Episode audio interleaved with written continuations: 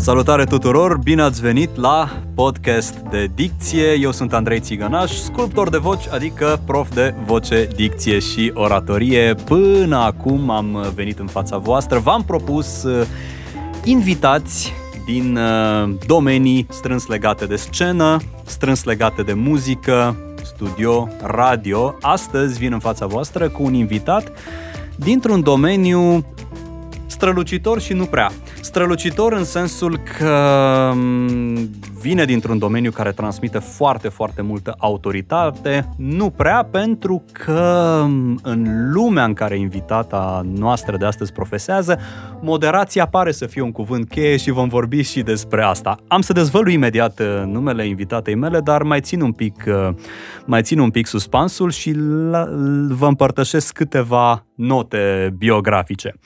Invitata noastră este magistrat, judecător, membru în Consiliul Superior al Magistraturii, cea mai înaltă structură uh, din um, lumea magistraturii.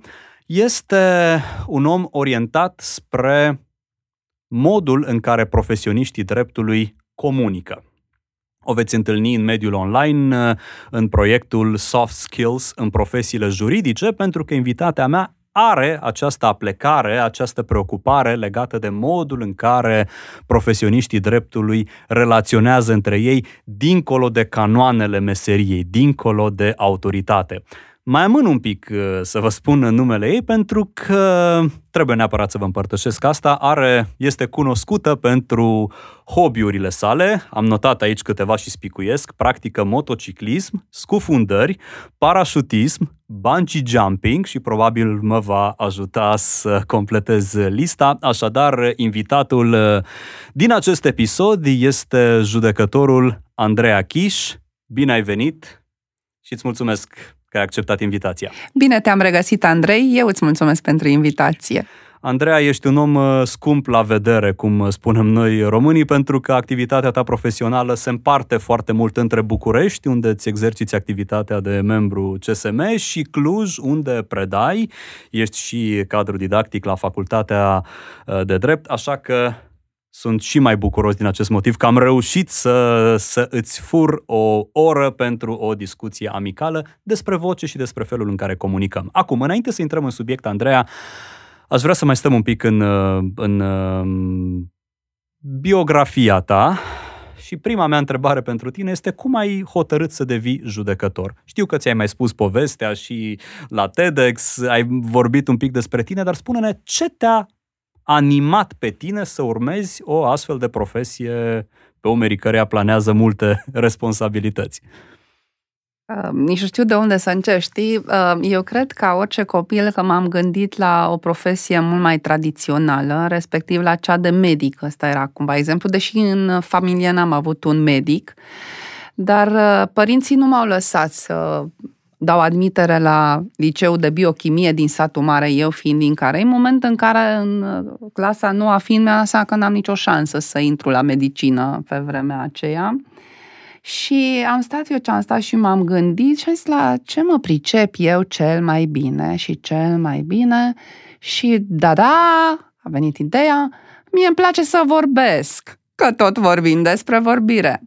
Și atunci aș putea să mă fac eu ca să vorbesc. Și pentru că filmele pe care le urmăream la vremea respectivă erau despre medici și despre avocați, bineînțeles că n-am putut să mă gândesc la ceva decât la drept, ca alternativă la medicină. Și așa am ajuns uh, studentă la drept, destul de dificil pe vremea aceea, pentru că era o competiție de 1000 pe 30 de locuri și am învățat smerenia de foarte timpuriu, ca să zic așa, pentru că n-am reușit din prima. Și am avut timp să mă gândesc la faptul că, de fapt, nu vreau să mă fac avocat, uh, pentru că, chiar dacă îmi place să vorbesc, uh, mai mult îmi place să fiu cel care ia decizia. Așa m-am făcut judecător, știi? Dar uh, spre cumva nefericirea mea, uh, judecătorul este sau ar trebui să fie cea mai silențioasă Uh, persoană participantă într-un proces, adică vocea mea nu și-a găsit o manifestare de plină neapărat în sala de judecată. Categoric ea contează și poate vom ajunge să vorbim ce înseamnă vocea judecătorului în sala de judecată și tocmai pentru că n-am putut poate să-mi folosesc atât de mult vocea pe cât mi-am dorit în profesia de judecător, care îmi cere alte abilități, s-a completat în mod fericit cu profesia de profesor. Și îmi place să vorbesc, să țin cursuri, încerc să le fac în așa fel încât să poată să mă și urmărească de curs de câteva ore, pentru că, vezi și tu, trăim într-o epocă în care generațiile tinere sunt obișnuite cu scroll și cu TikTok și nu este simplu să găsești metodele necesare pentru a atrage atenția, în special prin voce și prin felul cum alternezi povestea ta cu ceea ce îi preocupă pe ei și în afara cadrului curricular. Ai uh, coordonat uh, un proiect realizat prin Consiliul Superior al Magistraturii, proiectul TAEJ, o um, un proiect care are scopul să, să ajute magistrații să comunice mai ușor. Cu diversi alți factori ai societății, cu presă, cu alte instituții. Acum uh, ai acest proiect uh, Soft Skills în, proiectele juri, în profesiile juridice, deci pare că ai o preocupare foarte mare în această direcție, în latura asta umană a judecătorilor, magistraților. De ce este important modul în care judecătorii comunică? Mai ales dacă spui că acolo nu e bine să e, judecătorul este silențios. Totuși, de ce e important să... Deci, de ce e important modul în care judecătorii comunică? Um, în stagiatura mea am lucrat cu mai mulți judecători care ei erau cei care conduceau ședința de judecată. Pe vremea aceea stagiarul stătea lângă un definitiv și putea să învețe foarte multe lucruri de la acesta, inclusiv felul în care își conduce ședința de judecată, cum își folosește vocea ca să conducă ședința de judecată. Dar uh, înainte de a conduce eu prima mea ședință de judecată, după ce mi-am dat definitivatul, mă rog, de judecător definitiv, mai aveam eu niște cauze mai simpluțe ca judecător stagiar, financiar, dar în special uh, după definitivat uh, m-am dus și am văzut aproape toți colegii cum conduceau ședințele de judecată, pentru că am vrut să am mai multe modele uh, din care să aleg felul în care se conduce cel mai bine o ședință de judecată. Și foarte mult mi-a plăcut o colegă, uite, și acum mă gândesc la ea, s-a pensionat de mulți ani, dar ce mi-a plăcut enorm de mult a fost la ea faptul că uh, era foarte feminină, zâmbea mult și avea o voce extrem de caldă. Lumea care intră în sala de judecată se așteaptă să găsească probabil uh, în dărătul robei un bătrân înțelept și cu barbă, dacă se poate, și foarte sobru, serios și care îl pune la punct.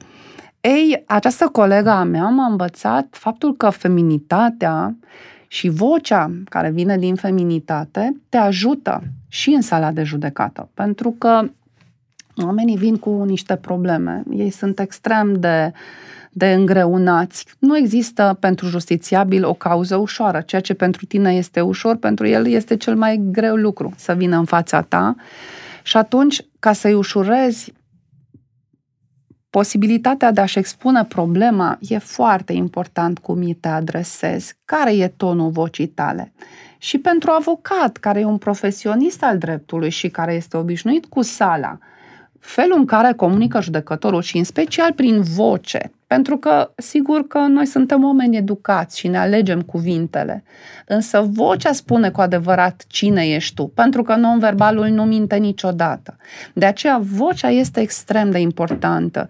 Și am constatat că acest lucru salvează mult și din comunicare, pentru că foarte rar mi s-a întâmplat în cei peste 25 de ani de magistratură să aplic vreo amendă judiciară pentru că cineva nu a respectat disciplina sălii de judecată sau să evacuez pe cineva și acest lucru s-a datorat exact felului în care îmi foloseam vocea ca să-mi conduc ședința de judecată. Le spun uh, adesea cursanților la orele de dicție că vocea poate să transmită încredere și simpatie și că nu e despre sau sau, e și și. În profesia ta de magistrat, de judecător, cât este încredere, cât este simpatie prin ceea ce comunici? Cum, uh, cum le îmbin pe cele două? Cum îmbin partea dură, rece, instituțională cu partea umană? În sala de judecată, de exemplu. Wow, ce întrebare grea! Să știi că nu mi-a pus-o nimeni niciodată și e foarte interesantă. Cred că dacă e să mă gândesc, uh, e nevoie în momentul în care vorbești uh, și cu justițiabilul care nu are pregătire juridică și cu avocatul să se vadă că tu știi dosarul. Și atunci felul în care îți folosești vocea denotă acea siguranță, adică stai liniștit, eu am citit, nu doar că îți spun că nu trebuie să mai povestești tot, dar și vocea mea spune că poți să stai liniștit că eu chiar știu ce ai pus în scris și nu e nevoie să-mi repeți încă o dată. Pe de altă parte, ca să-l fac să-mi spună adevărul, să se deschidă, uh, nu chiar tot, uneori aud și lucruri pe care n-aș vrea să le aud, dar ca să spună ceea ce este relevant pentru dosar, e nevoie să-i transmit încredere și în acest punct de vedere. Ești într-un spațiu de siguranță, ești aici cu mine, care vreau să te ascult, vreau să înțeleg varianta ta și să o am în vedere în momentul în care pronunț hotărârea. Te rog cu încredere să, să te deschizi și spune cum vezi tu uh, din perspectiva ta această problemă. Și faci acest lucru cu ambele părți, pentru că am constatat în atâția ani că fiecare parte are propria sa viziune asupra aceleași probleme, iar eu ca judecător am o a treia viziune care poate știi că îmi place mie, că, deși suntem acum des, uh, într-o discuție despre cum vorbim, îmi plac și vi, uh, chestiunile vizuale și îmi place să exemplific cu un cilindru, adică o parte vede uh, în 2D un cerc, cealaltă parte vede în 2D un dreptunghi, iar judecătorul este cel care vede cilindrul, pentru care acea detașare. Dar ca să poată să vadă cilindrul, e nevoie să vorbească cu fiecare parte în așa fel încât să-i dea toate detaliile în 2D. Ce este vocea pentru tine? Dacă tot uh, ai adus-o în discuție deja. Uh, cred că vocea pentru mine este cel mai important instrument cu care m-am născut. Uh, mi-am dat seama că transmit prin voce foarte, mult mai mult decât pot să transmit în scris. Uh, nu spun că nu scriu, scriu Uh, mă și obligă um, profesia mea uh, de uh, lector la facultate să scriu. Dar cel mai mult îmi place să vorbesc pentru că am constatat că um, vocea mea mă face să relaționez cu oamenii. Adică eu prin voce îi determin să se deschidă în fața mea, să-mi vorbească, stabilesc cea mai bună legătură. Cum ți-ai educat stilul de comunicare? Spuneai că reușești să, adică ai aplicat amenzi judiciare de foarte puține ori pentru că ai aptitudini sau simți că ai competențe comunicaționale care te ajută să ții sala de judecată sub control într-un mod elegant. Cum ai ajuns aici? Cum ți-ai educat vocea, felul în care comunici, astfel încât să relaționezi bine și cu avocați, și cu alți magistrați, și cu justițiabili? Eu cred că e nevoie și de o pregătire uh, psihologică până la urmă, constantă. Uh, înainte să intri în sala de judecată, uh, faci niște exerciții, fiecare face propriile lui exerciții. Ani de zile, de exemplu, uh, țin minte că ascultam uh, Rapsodia uh, albastră a lui Gershwin, știi, înainte să intru în ședința de judecată, ceea ce mă racorda la mine, mă liniștea și era bine pentru toată lumea. Acum am nevoie pur și simplu de o stare de pasivitate înainte de a intra într-o ședință, să mă conectez cu mine ca să mă pot conecta și cu ceilalți. Și cred că din respirație, nu cred, știu că din respirație îmi, îmi reglez și vocea. Și chiar în momentul în care uh, se ivește o situație de conflict sau mai mult decât atât cineva dorește să intre în conflict cu mine, este foarte greu, pentru că dacă respir, Uh, vocea mea se reglează în așa fel încât nu voi răspunde la ton ridicat cu ton ridicat. Și asta știu și din LP, că poți să-l conduci pe celălalt spre o liniștire sau din potrivă spre o escaladare a conflictului, dar eu merg spre prima variantă, uh, fix uh, utilizând și vocea. Adică vocea asta care transmite e, e ok, înțeleg că ești nervos, e dreptul tău să fii nervos, e perspectiva ta asupra mea, dar hai să revenim de la mine la problema de pe masă și toate acestea din voce, cel mai mult. Cu ani în urmă urmăream un documentar despre Vatican, despre preoți. La un moment dat, în acel documentar, era o secvență despre cum se predă teologia, cu uh, niște învățăcei preoți care trebuiau să oficieze liturgia, erau filmați iar profesorul lor le arăta pe frame-uri, pe, pe imagini ce au făcut bine, ce nu au făcut bine.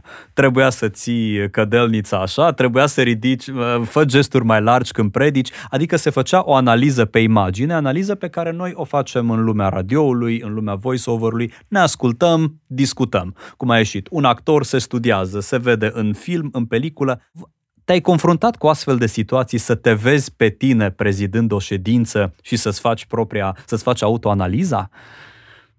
Uh, wow! Te-ai văzut în exercițiul funcțiunii? Sau văzut sau auzit?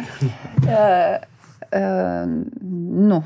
e nevoie. Acum, acum că spui, mă gândesc, uh, ani de zile nu au fost înregistrate ședințele de judecată. Acum ele sunt înregistrate audio, însă recunosc că nu am avut niciodată curiozitatea să ascult uh, felul în care am condus ședința de judecată. Însă, de când sunt în uh, Consiliul Superior al Magistraturii, noi, cum avem toate ședințele transmise live și apoi uh, păstrate pe site-ul Consiliului, uneori mă uit Uh, mă uit din urmă să văd felul în care am reacționat și îți mărturisesc tocmai pentru că vorbim despre voce, că nu întotdeauna mi-a plăcut, mai ales în primii ani, felul în care am reacționat eu utilizând-o vocea și m-a ajutat foarte mult să văd, dar asta pentru că acolo chiar am simțit că um, undeva eram mai, mai provocată decât în sala de judecată. În sala de judecată, fiind în siguranță, nu cred, adică nu mi s-a întâmplat în cei foarte mulți ani în care am condus ședința să simt nevoia să reascult, să văd ce n-a mers bine. Pentru că de obicei reascult să vezi ce n-a mers bine. Nu am avut această senzație că ceva n-a mers bine. Dar în Consiliu am avut-o. Și atunci m-am reascultat. Și îmi reascult um, lecțiile predate studenților. Acestea le reascult, nu în întregime,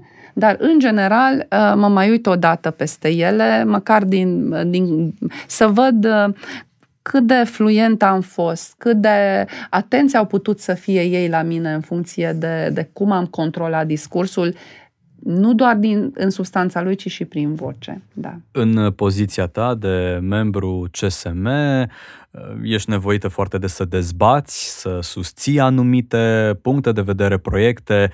Ești mai degrabă un om al... Uh, cred că acesta e cuvântul cheie, dezbați.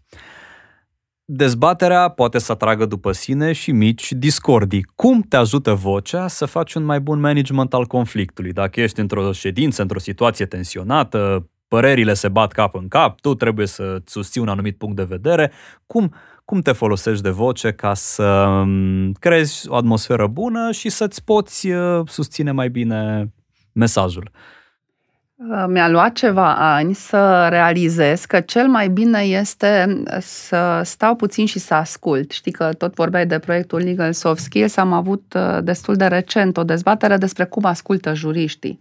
Și am realizat că nu suntem cei mai buni ascultători pentru că în sala de judecată nu ai foarte mult timp și atunci ești înclinat să direcționezi uh, conversația spre ce vrei tu să afli. Dar uh, în Consiliu am învățat că cel mai bun lucru pe care pot să-l fac pentru mine este ca mai întâi să-i ascult pe ceilalți. Foarte rar se întâmplă ca să ți se adreseze ție o întrebare direct. Dacă vrei, intri în dezbatere, dacă nu, stai deoparte. Sau dacă vrei, intri în momentul în care îți alegi tu să intri. Și ce am învățat ca strategie pentru mine este să stau și să-i ascult pe ceilalți Uh, și cumva acolo, chiar dacă se naște un conflict între ceilalți, eu sunt un spectator, nu intru în el, nu mai, emoțiile mele nu se mai duc încolo. Uh, și în momentul în care aleg să vorbesc, deja, adică vocea mea rămâne nu neapărat neutră, dar uh, cumva ca și când ceilalți n-ar fi vorbit înainte pe un ton emoțional. Adică, da, dacă iau cuvântul, înseamnă că problema mă interesează și vocea mea va avea pasiunea cerută ca să-mi expun punctul de vedere, dar în niciun caz uh, uh, ceva care să îi determine pe ceilalți să-mi răspundă pe un ton ridicat. Cred că asta nu s-a mai întâmplat de ceva vreme și tocmai datorită acestei metode la care am ajuns. Adică combinată pasivitatea, ascultarea, cu folosirea vocii, cu pasiune drămuită exact cât este necesar. Acum, și în CSM, și în sala de judecată, probabil și la catedră, operezi foarte mult cu limbaj juridic. Normal, este limbajul tehnic, limba legilor românești. Acum, pentru un cetățean simplu ca mine, care nu are tangențe cu domeniul, limbajul ăsta poate fi perceput ca abraziv, rece, dur, foarte um, dur la atingere. Cum poate un magistrat cu ajutorul vocii sau un profesionist al dreptului cu ajutorul vocii să facă acest limbaj mai cald, mai accesibil pentru justițiabil, pentru omul de rând care vine și primește de la tine o hotărâre, o sentință. Cum, cum faceți să comunicați cu cei simpli? Uh, uite, asta e o, o dezbatere, într-adevăr, uh, cui adresezi hotărârea, de fapt, pentru cine o scrii? O scrii pentru avocat sau o scrii pentru parte? Și uh, răspunsul meu ar fi că o scrii puțin pentru amândoi. adică e nevoie și profesionistul să-și ia partea lui de știință, dar e nevoie ca și cel care nu se pricepe la drept să înțeleagă de ce ai ajuns la o anumită soluție, pentru că asta înseamnă și să-ți asumi răspunderea pentru ce ai făcut.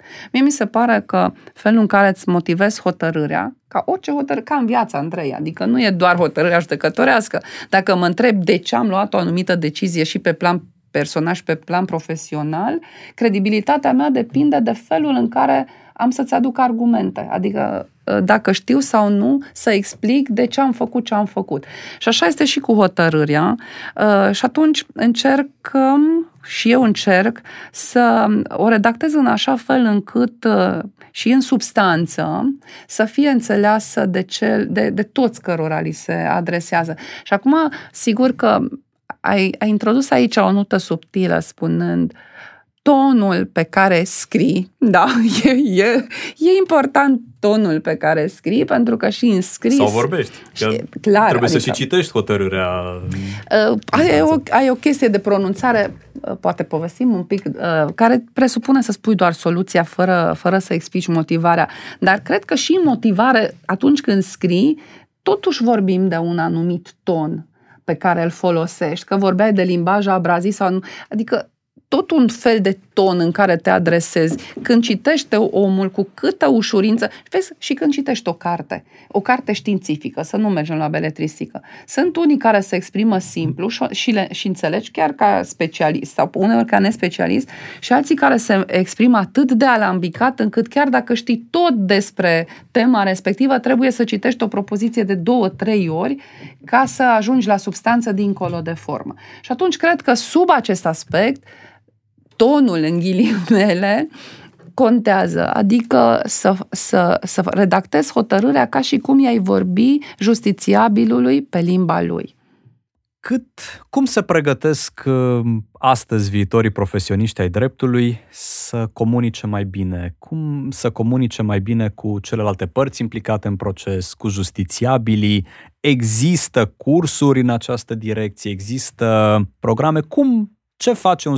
Te întreb pentru că ești cadru didactic, știu că se predă foarte mult drept în facultăți, dar uh, cât lucrați și la această pregătire moale, ca să traduc soft, uh, a viitorului uh, profesionist al dreptului? Uite, din păcate, nu există vreo disciplină măcar opțională care să se ocupe de acest lucru în facultatea de drept. Și atunci fiecare profesor, în măsura în care îi permite timpul, fie la curs, fie extracurricular, face acest lucru.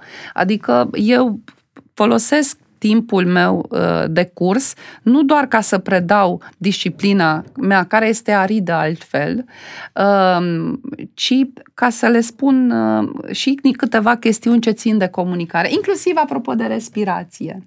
Pentru că, uite, ieri, aveam online masterul și uh, erau trei referenți care pre- aveau o prezentare a unei teme destul de dificile, zic eu, și una dintre fete era atât de precipitată și avea pregătit pe desktop ce să citească dincolo de PowerPoint și cu toate astea foarte greu reușea să facă prezentarea.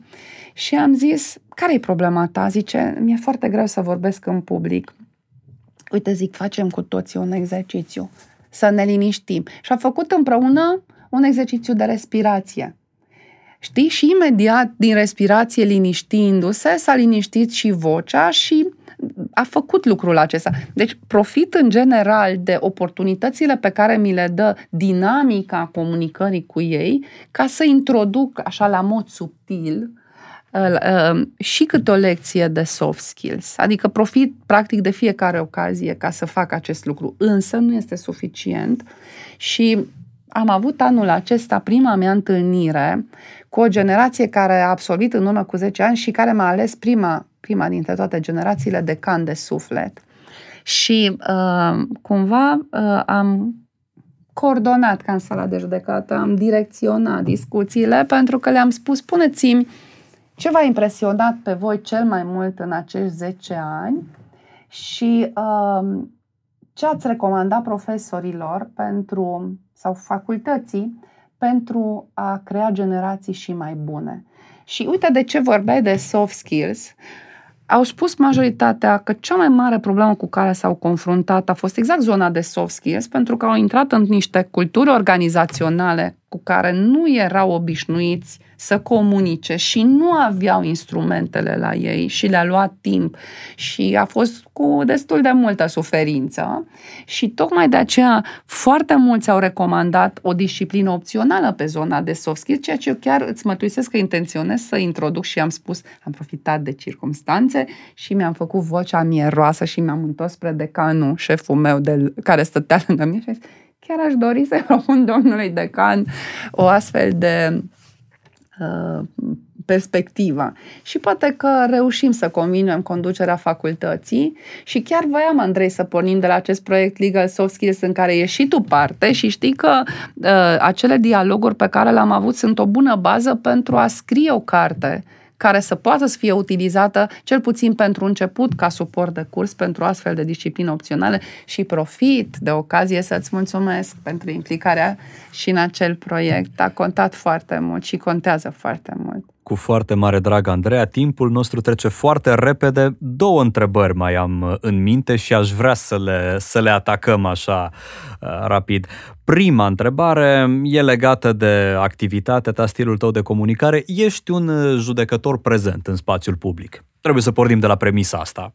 Te-am văzut și la TEDx, apari în mass media, ești un uh, magistrat care comunică, vorbește, deci căruia vorbitul în public nu este străin. Cât de mult te ajută asta să practici mai bine meseria ta? Sau există o legătură între cele două? Ar trebui un magistrat să fie mai expus în spațiul public și ar extrage de acolo o experiență comunicațională mai mare sau nu e relevant? Vreau să văd dacă există o legătură între cele două. Um, eu cred că depinde până la urmă de structura fiecăruia, pentru că am văzut colegi care sunt foarte buni în conducerea ședinței de judecată, care presupune totuși o expunere, pentru că acolo ești ca pe scenă în sala de judecată și poți să ai foarte mulți participanți prezenți, uh, nu în pandemie, dar așa, când în timpuri normale, ca să zic așa, și care, pe de altă parte, sunt extrem de reticenți Uh, atunci când un ziarist vine spre ei. Deci nu știu dacă neapărat se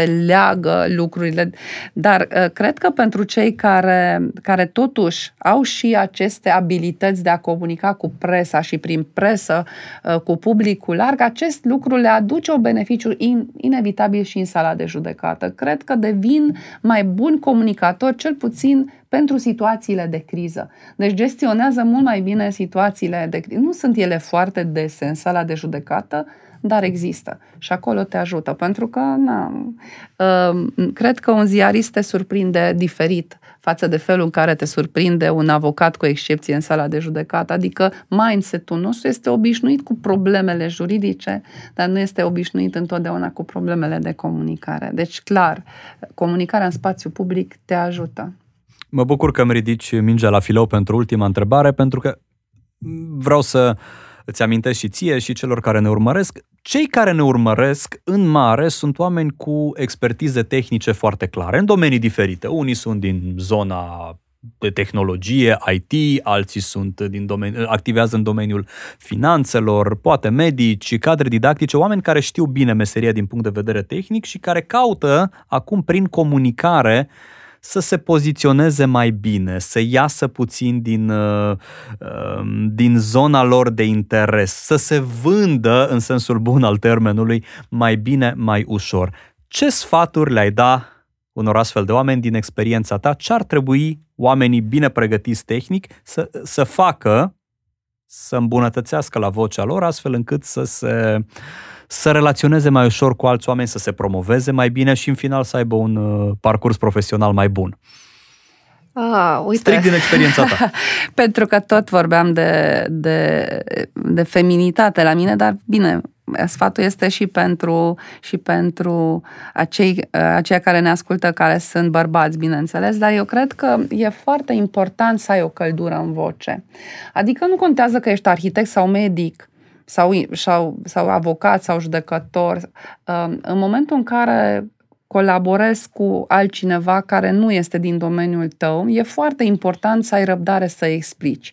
Și în momentul în care explici, să ai o căldură în voce. Că dacă tu ești detașat și rece, eu nu cred, uite că luăm exemplu arhitectului, că poate foarte mulți avem de-a face cu arhitecți, uh, nu, poate că nu o să-l angajezi dacă uh, ți s-a părut că e rece, detașat, ți-a explicat niște chestii tehnice, pentru că, uite, nu creează încredere, nu, nu ne, sau poate nu neapărat încredere, nu creează acea relație care să mă ducă spre el. Și nu mai vorbesc de, de medici. Uite, am întâlnit uh, un mediator care a fost uh, medic-oncolog uh, uh, într-o altă țară și mi-a spus, Andreea, m-am făcut mediator pentru că am constatat că noi medicii nu știm să comunicăm mai ales oncologii, nu atât cu bolnavul, cât cu familia bolnavului, care este extrem, extrem de afectată. Și aici este foarte important să nu fii detașat, cum te obligă de fapt profesia ca să poți trata omul, că nu poți să te implici subiectiv foarte tare, că te duce într-o zonă greu de reglat, dar asta nu înseamnă că în raporturile cu familia pacientului nu e nevoie să cobori din turnul ăla de gheață al medicului oncolog și să devii un simplu om care este alături de un alt om la necaz. Și cred că aici e de lucrat, la căldura cu care comunicăm cu ceilalți, inclusiv o informație de natură științifică. Așadar, mai multă căldură în voce, coboară din turnul de gheață, spui, încearcă să, înțele- să traduci limbajul tehnic și pentru omul, uh, omul obișnuit. Uh, iată doar câteva dintre ideile pe care le rețin uh, astăzi de la tine. Andreea, îți mulțumesc foarte mult că ți-ai rupt din timpul tău să ne fii alături și uh, îți doresc uh, mult, uh, mult succes în toate cele ce urmează. Bănuiesc că te putem urmări online ori de câte ori vei avea conferințe sau prezentări legate de profesiile juridice și modul în care ele își gestionează comunicarea, te vom putea urmări în continuare în mediul online? Da, definitiv. De, definitely, era să zic. Da. Scuza, eu îți mulțumesc foarte mult pentru această invitație și pentru întrebările provocatoare pe care mi le-ai pus și care m-au făcut să uh, înțeleg lucruri despre mine la care nu m-aș fi gândit înainte. Mulțumesc tare mult! Așadar, Andreea Chiș, judecător, membru al Consiliului Superior al Magistraturii, noi ne revedem aici la podcast de dicție cu alți profesioniști din domenii diferite, oameni care au reușit cu ajutorul vocii. Încercăm să extragem cât mai multe idei, povești, experiențe care să ne, să ne ajute. Până atunci, la bună auzire!